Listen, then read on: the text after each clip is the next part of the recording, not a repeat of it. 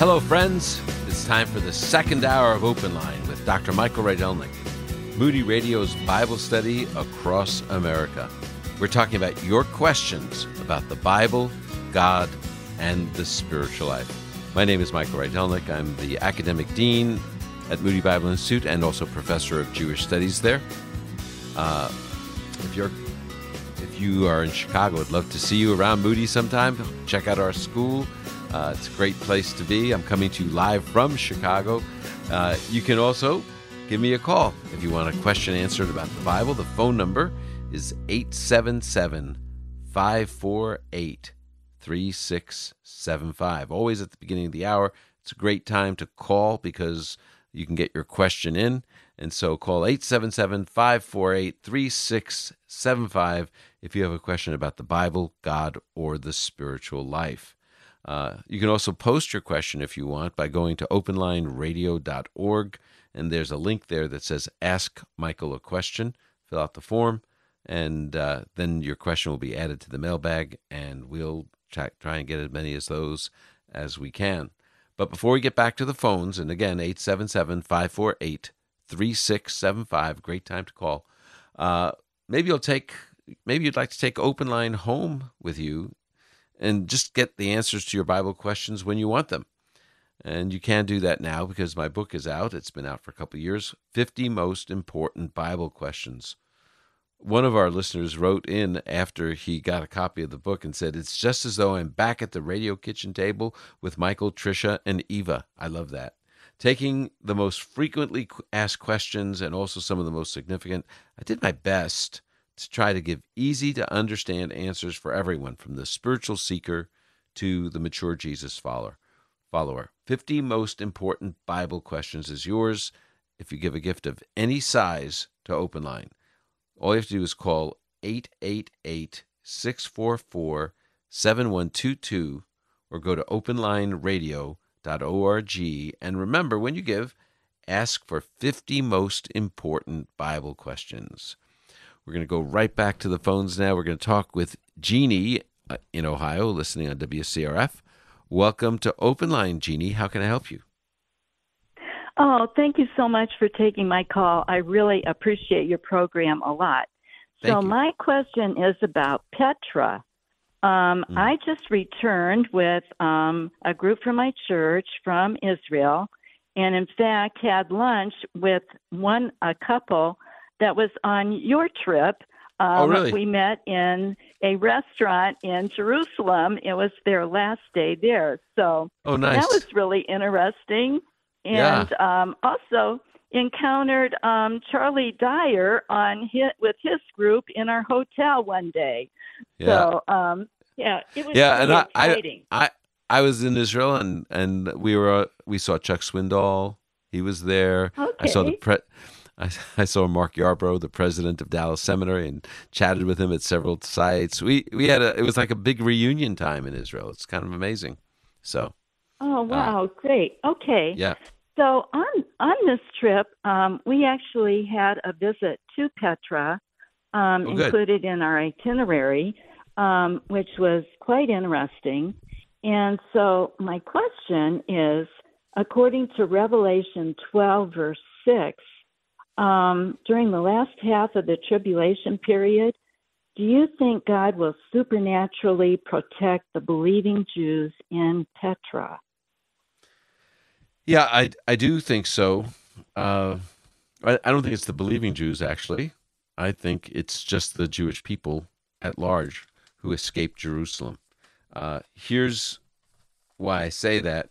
In Isaiah 34, it talks about judgment coming, and uh, the Lord's going to come, and His sword will be will drink its fill.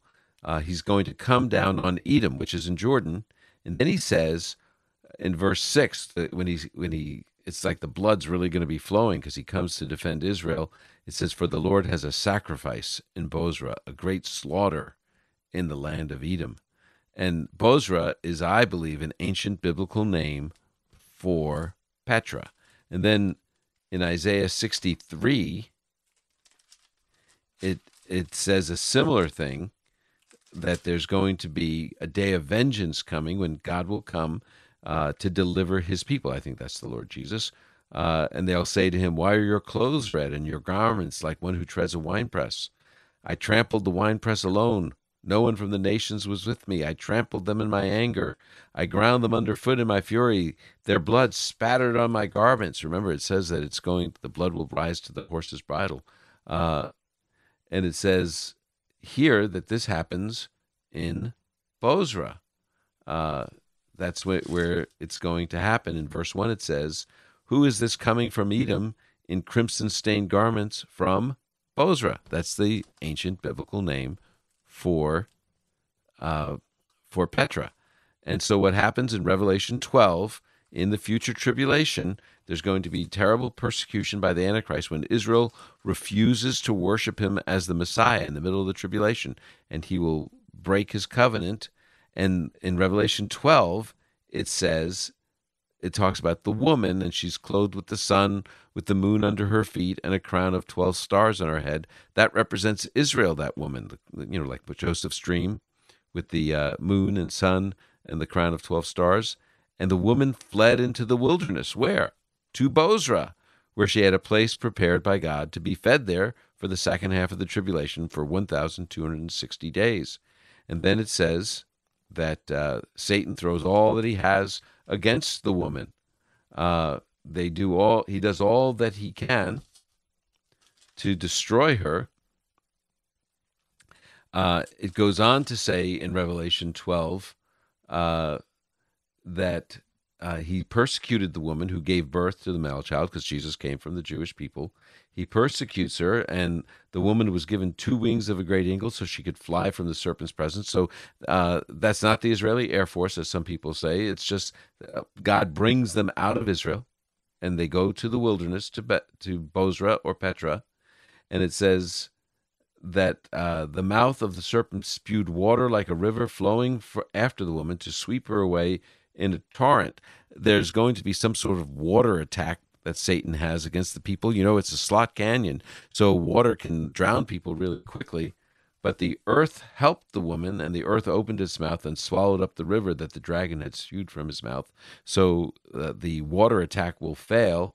And the dragon was furious with the woman and left to wage war against the rest of her offspring. Who are the rest of the woman, Israel's offspring? Those who keep God's commands and have the testimony about Jesus. This is talking about the rest of the Jewish people who believe. After he fails to destroy the Jewish people at large, then uh, he he attacks those who have the testimony of Jesus, the Messianic Jews. And so that's what's going to happen. And then the end of it is that when Israel finally, at the end of the tribulation, recognizes Jesus, he will return first to Bozrah, and in Micah chapter 2, verses 12 and 13, he will, I think it's 12 and 13. I got to turn to it to make sure I got the right verses. But in Micah 2, it says that he will lead the people back, the breaker. He's called, the Messiah is called the breaker. Uh, he will lead the people back to Jerusalem, to the rest of the Jewish people that are there in Jerusalem, uh, and they will, and there he'll protect them and deliver. He'll stand on the Mount of Olives. The Mount of Olives will split, but it says in uh, in Micah two twelve, I will indeed gather all of you, Jacob. I will collect the remnant of Israel. I will bring them together like sheep in a pen. That's the shape of Bozrah. Like that, the field behind Petra looks just like a sheepfold. That's what Bozrah means. One who breaks open the way will advance before them. They will break out pass through the gate and leave by it. The king will pass before them, the Lord as their leader. So he's going to go and deliver the Jewish people who are safety, safely ensconced in Petra. He's going to lead them back. There's going to be a terrible slaughter of the nations that are trying to destroy them. He will bring them back to Jerusalem. Then the Mount of Olives will split. He'll deliver the Jewish people stuck in Jerusalem, and he'll do this only when they all have believed in him when they put their trust in Jesus. Like Zechariah 12:10 says that they will look upon the pierced one and they will mourn in repentance for him. And uh, that's when he, all Israel will be saved at the end of the uh, book of Romans, Romans 11:26. It, it doesn't mean all, all Jewish people for all all Jewish people all the time. It just refers to the Jewish people who, at the end of the tribulation, the nation will turn, mostly, mostly the nation will turn in faith to Jesus. I know that's a lot of eschatology there, but uh, I, I hope that great. helps. Uh, Yeah, yes. it was wonderful. Yeah, Yeah. it was really thrilling to see that area actually in person. You know, Yeah, I wish we would have had more time to really thoroughly investigate more of the inhabited part. You know, where it once was inhabited, but um, time didn't allow. But just Did you the see the sheep area, and- the, like the, the field behind the buildings? Did you did you see that? No, It looks no, like a sheepfold. It really does. Huh. Uh, okay. and then and then uh, I was wondering uh, uh, when you were there. This is a funny question: Were the bathrooms open when you got down into Petra, actual Petra? Because I've I've taken groups there, and I keep telling Oh, there's bathrooms there, and they're never open. And boy, it makes people mad at me when I say the Oh, bathrooms are, are down there. So I think it's funny. you know what? Yeah. I I didn't even look for it. I didn't know they existed, and Ah, there we I, go. I was busy. I was busy having a camel ride at that point. Um, I see. I got it. I got it. Great. Yeah, Well, yeah. I'm so glad you went there. It's great fun. Uh, I, I, uh, you went with your church. I'm, I'm presuming Yes. to Israel. Yes, it was Yeah. the chapel in green. Um, yeah. So That's it was great. great. Yeah. Well, I'm so glad you got. I love it when anybody goes to Israel with anyone. It's just a great opportunity to see the Bible come alive. I'm so glad you did that. Okay, well, thank you for your call, Jeannie, and we're going to take a break here. When we come back, we've got more questions all lined up. The phone number 877-548-3675. We're talking about your questions about the Bible, God, and the spiritual life right here on Open Line with Michael Redon. Don't go away.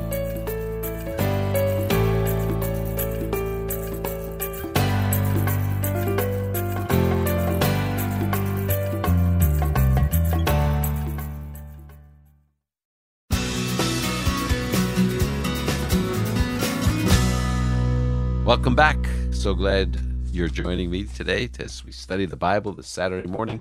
So glad to be with you.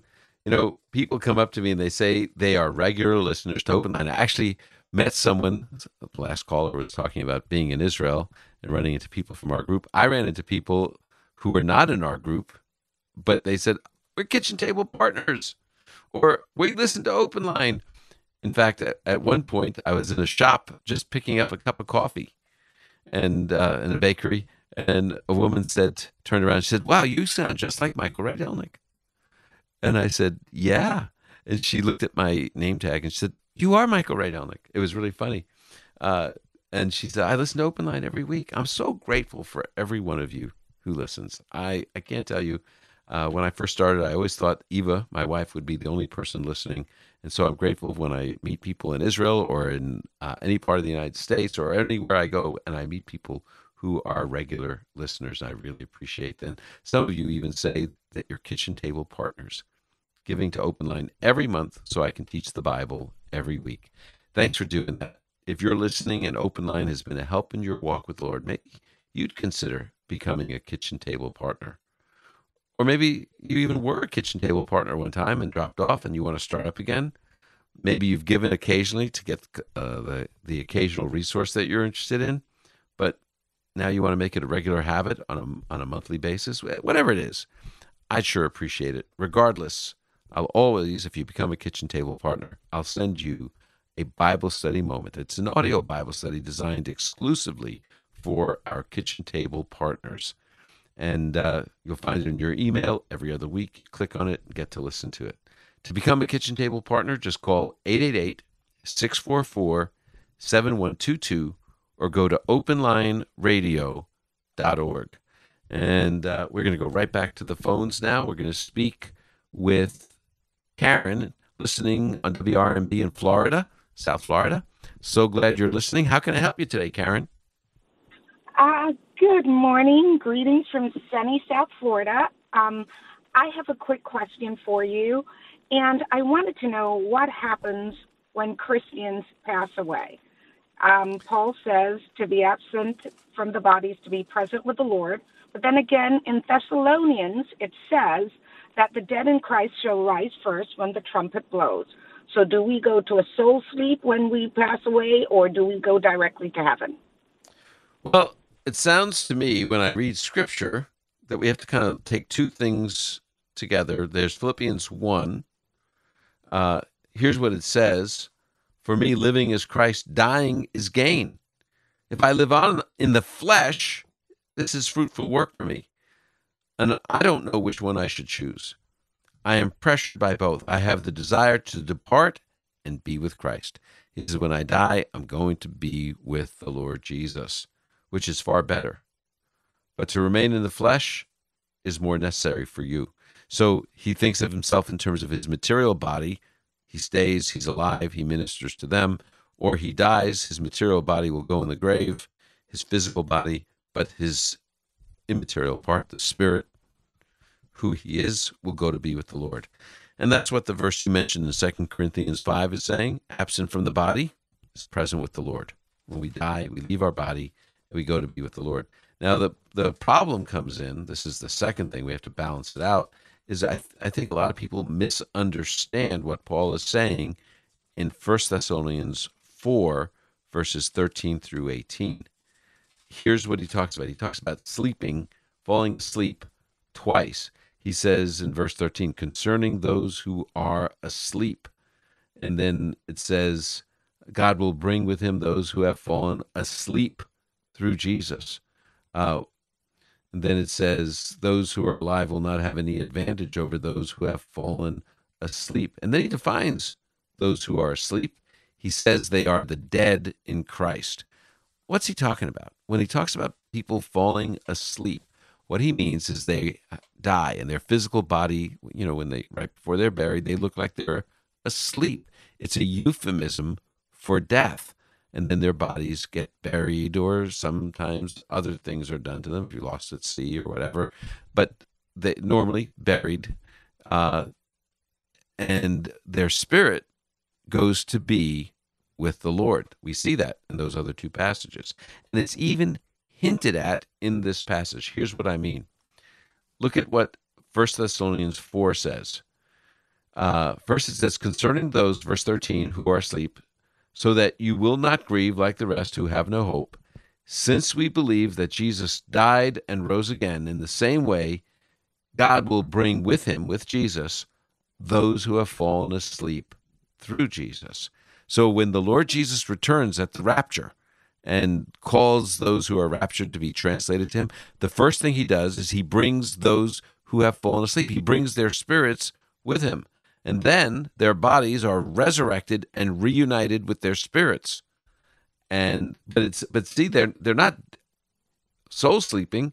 He brings with them those who have fallen asleep with Jesus. If they're soul sleeping, how could he bring them with him?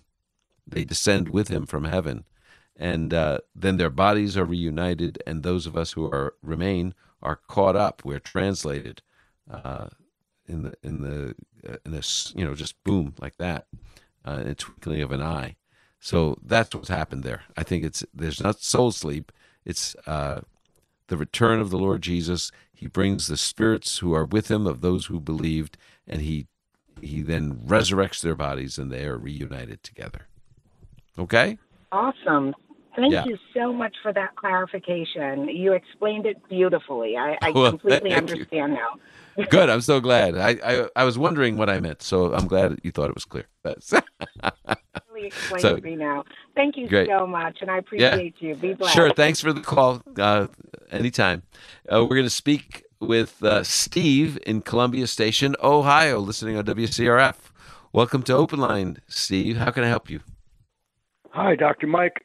I got uh, this new Bible about two months ago, and it's it's called God's Word, and it says today's Bible translation that says what it means. Uh-huh. And uh, it reads really easy, and I, I really enjoyed it. This is my fifth time through the Bible, and um, I can't, every place I look for Christ's deity, and uh, it's all correct. I don't find anything misleading.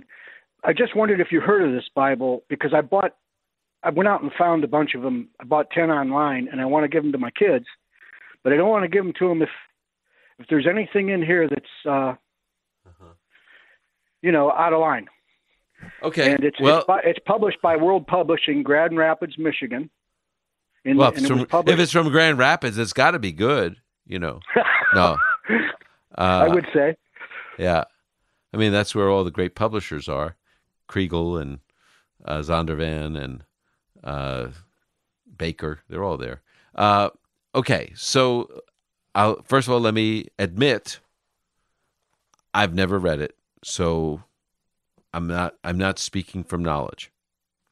Second, I, I just pulled up its website and I'm looking at it, and uh, they uh, they compare different translations in terms of word for word formal equivalence, meaning for meaning closest natural equivalence, thought for thought functional equivalence, and paraphrase retelling and they put themselves right in the middle of close to meaning for meaning.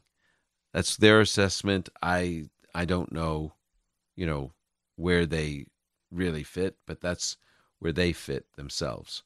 Uh, and uh, you know they. But uh, the other thing I just will say, I, I think it must be okay. Uh, for example, I'm just looking at the endorsements. Billy Graham endorsed it. I don't think Billy Graham would endorse something that wasn't good.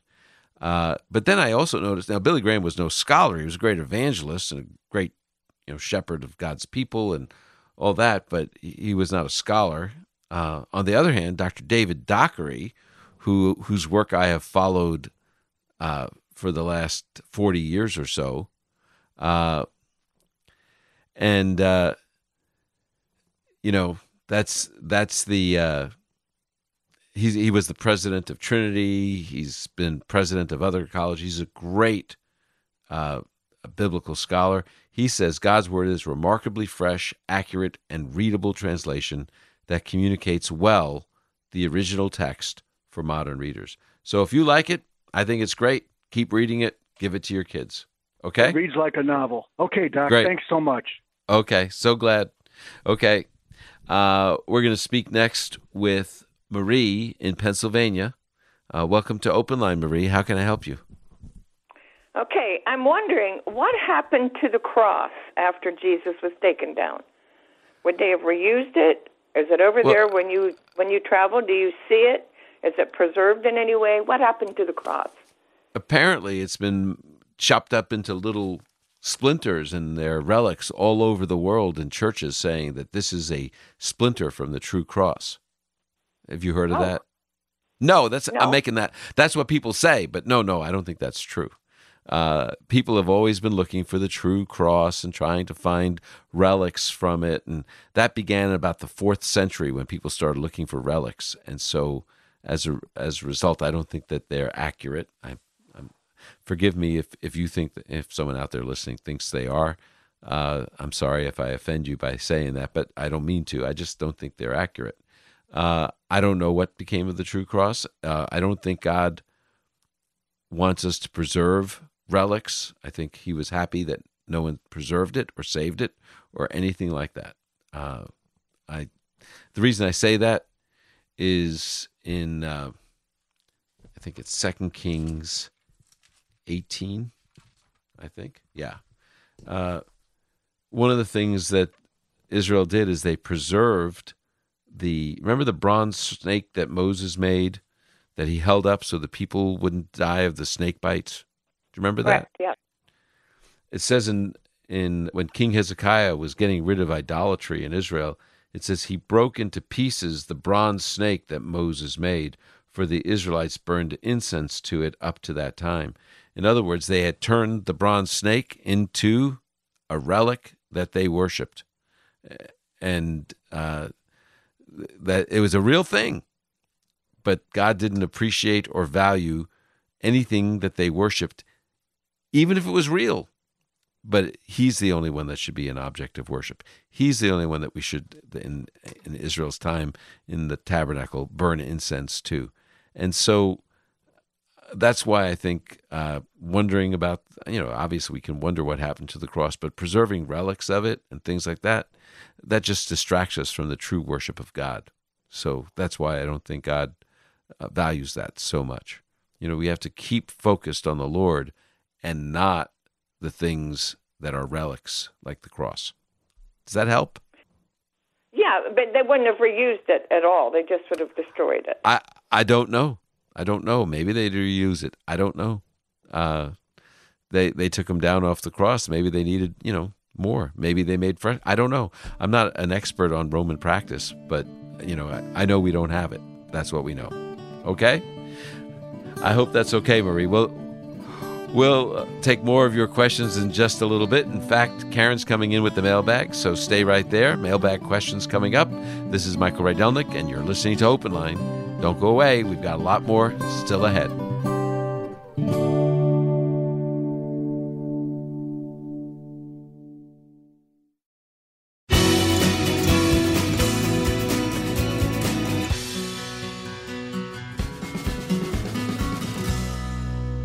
Welcome back to Open Line. I'm Michael Rydelnik, and joining me right now is Karen Hendren. She's producing Open Line today. Trisha McMillan is away, and she has the questions that Trisha put together. Uh, hey, so Tri- uh, we were talking before last hour, and you said you've thought about going to Moody, but uh, or taking a course, but you never have, right? Right. right. I mean, most of the reason why has been my schedule. I, I just Yeah. haven't had the, uh, the flexibility. So Yeah. that sort of limited me. But uh, You but I've thought about it a lot. Well, a lot of people listen to Moody Radio, and they don't even realize that we have a school. You know, Yeah, yeah. uh, or you know we have an undergraduate school we have a seminary and here's the thing and i see people all the time they write on facebook i wish i could take a course at moody or i wish i could go to moody but i can't leave and we're we're talking about people who are fully grown adults like like me and you you know Right. that uh, well you can study at moody now without ever coming to chicago just about all our classes are taught in hybrid fashion. What that means is that there are students in the classroom and there are other students joining through the internet, through the wonder of technology. And they get to see and hear, they even get to speak, they get to be in groups. It's just amazing what you can do with the internet now. This is, a, I think, a result of the pandemic. You know, we, when we had to have students online to study. Well, as a result, now we they we, they have a camera, they have audio, they can see what's going on in class, and we can see them. And uh, so, uh, I actually had a student that just graduated this past May, almost a year ago, and she was in two courses with me, and I only met her at graduation in person. That's the first time I ever met her in person. Wow. Was uh, and and she's a fully grown adult, just a few years younger than me, and she took the entire degree program at Moody via the internet. Isn't that amazing? It is can- amazing, and it it's that is a great thing because Yeah. it al- allows you to grow and learn, Mm-hmm. regardless of your circumstances. Yeah, and it used to be you had to go to Moody, you had to be in the whole fully matriculated, take a full load. Not the case anymore. You can take courses just. Uh, you know, so if you're interested in a particular course, you can uh, apply as a, a sort of a part-time student and get some coursework in that way. It's great, great opportunity. Don't miss out. Check it out at moody.edu. I think you'll really, uh, if you're interested in learning the Bible, learning ministry skills, learning theology, uh, all those things, just great right there. And Jewish studies, by the way, I might add. Uh, the we've just had our hundredth anniversary, so anyway, just want to let people know about that. Uh, let's let's head back to the mailbag. Okay. All right. Well, first, I'm going to start with a question from a caller that uh, she didn't want to go on the air, but she's from Florida and she has some Jewish friends she's sharing the gospel with. And she was wondering if the Jewish people repaired the torn curtain in the temple after Jesus died. Well, in in Jewish literature, rabbinic literature, we're talking about the Mishnah or the Talmud, things like that. There's nothing about the torn curtain, not a thing about it. Now, what's interesting is there are other things that say th- these kind of mysterious things that happened 40 years before the destruction of the temple, which would put it right around the time of the crucifixion. Like they used to hang a red cord out of the temple, and when the Yom Kippur sacrifice was accepted, the red cord would turn white, according to this tradition. And then, and that was to signify, though your sins be as scarlet, they shall be white as snow. And then, 40 years before the destruction of the temple, it says it stopped turning white. And they, they didn't know why. So there were unusual things happening. I believe since the veil of the, the, the curtain was torn, the veil was torn in half, uh, that what happened was it, it obviously was going to be repaired because they couldn't, or another one was added to it. They couldn't just very well have a torn curtain. So I presume that for the next 37 years after the crucifixion in 37 in 33 for the next 37 years that yes indeed they had a, a fixed or another curtain in place another veil in place that's what I, that's just conjecture on my part but i presume it's true okay Okay, sounds good. Um, all right, um, I've got a question here from Leslie in Michigan who listens in on the mobile app. She's got a question about uh, Matthew 18, verses like 15 through 20. She wants to know how the disciples understood what the word church meant um, before the day of Pentecost. Was there a form of the church before the day of Pentecost? I don't believe there was a form of the church uh, before Pentecost.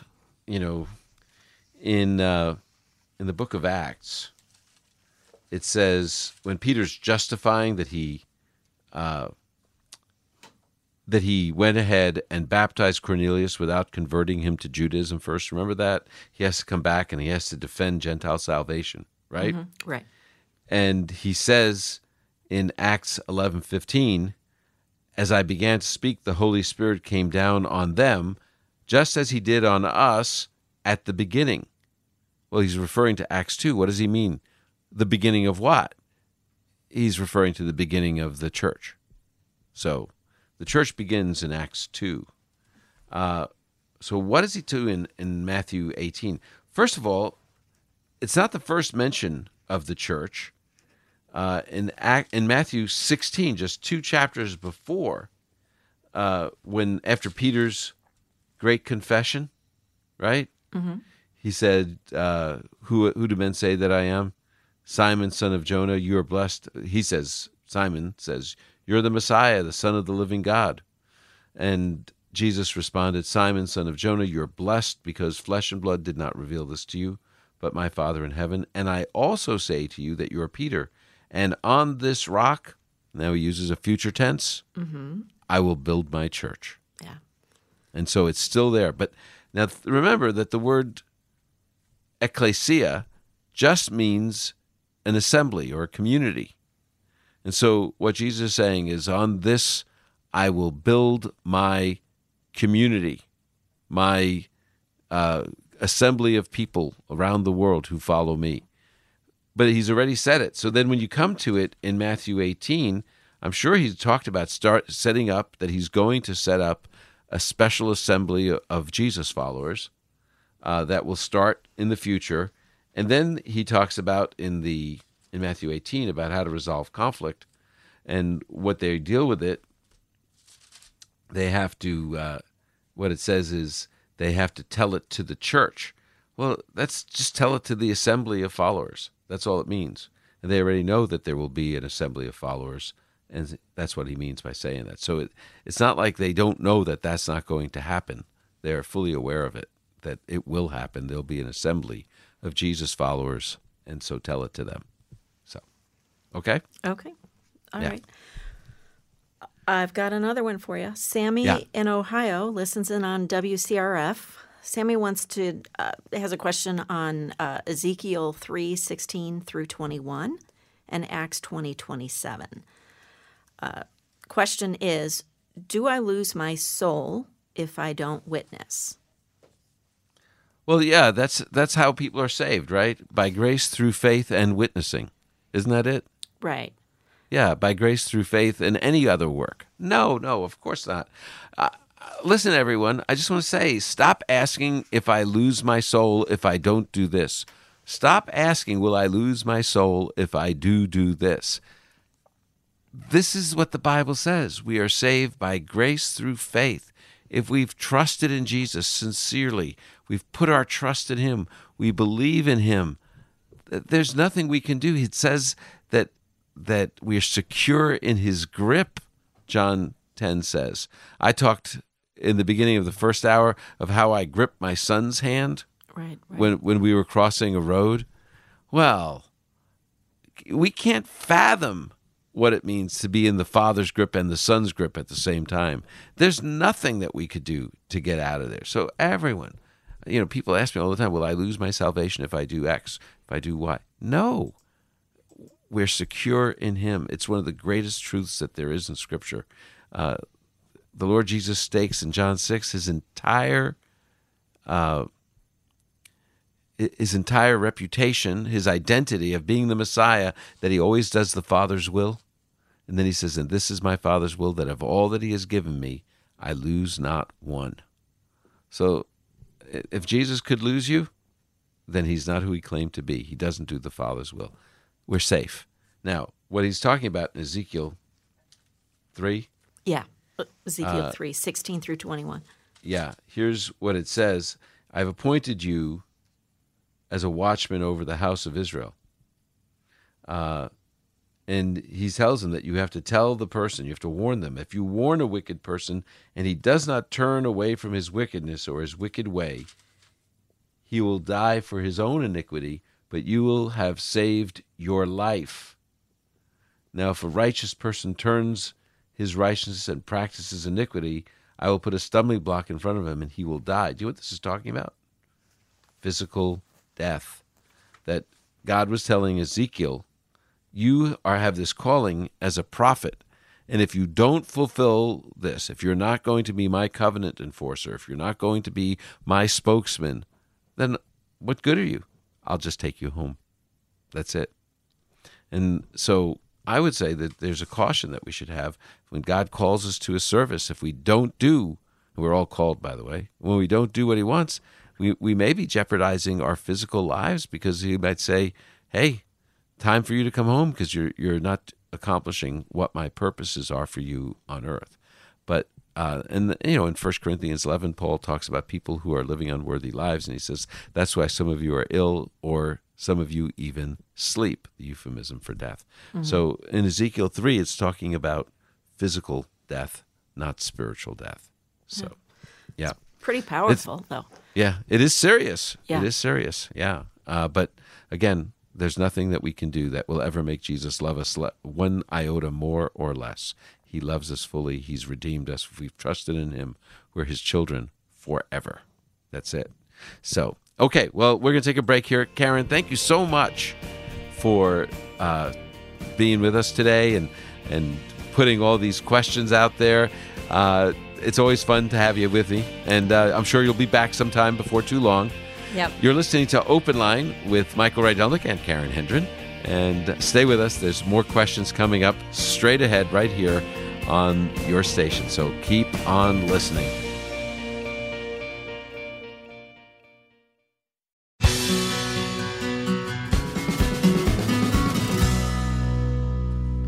Welcome back to Open Line.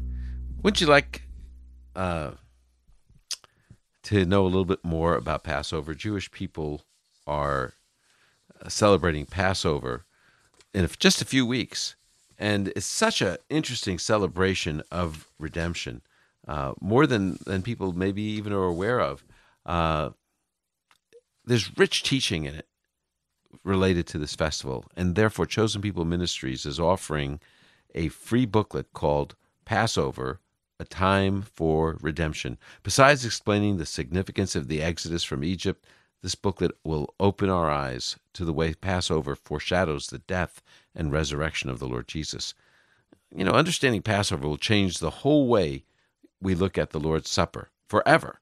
And I think it's just a terrific uh, insight to get.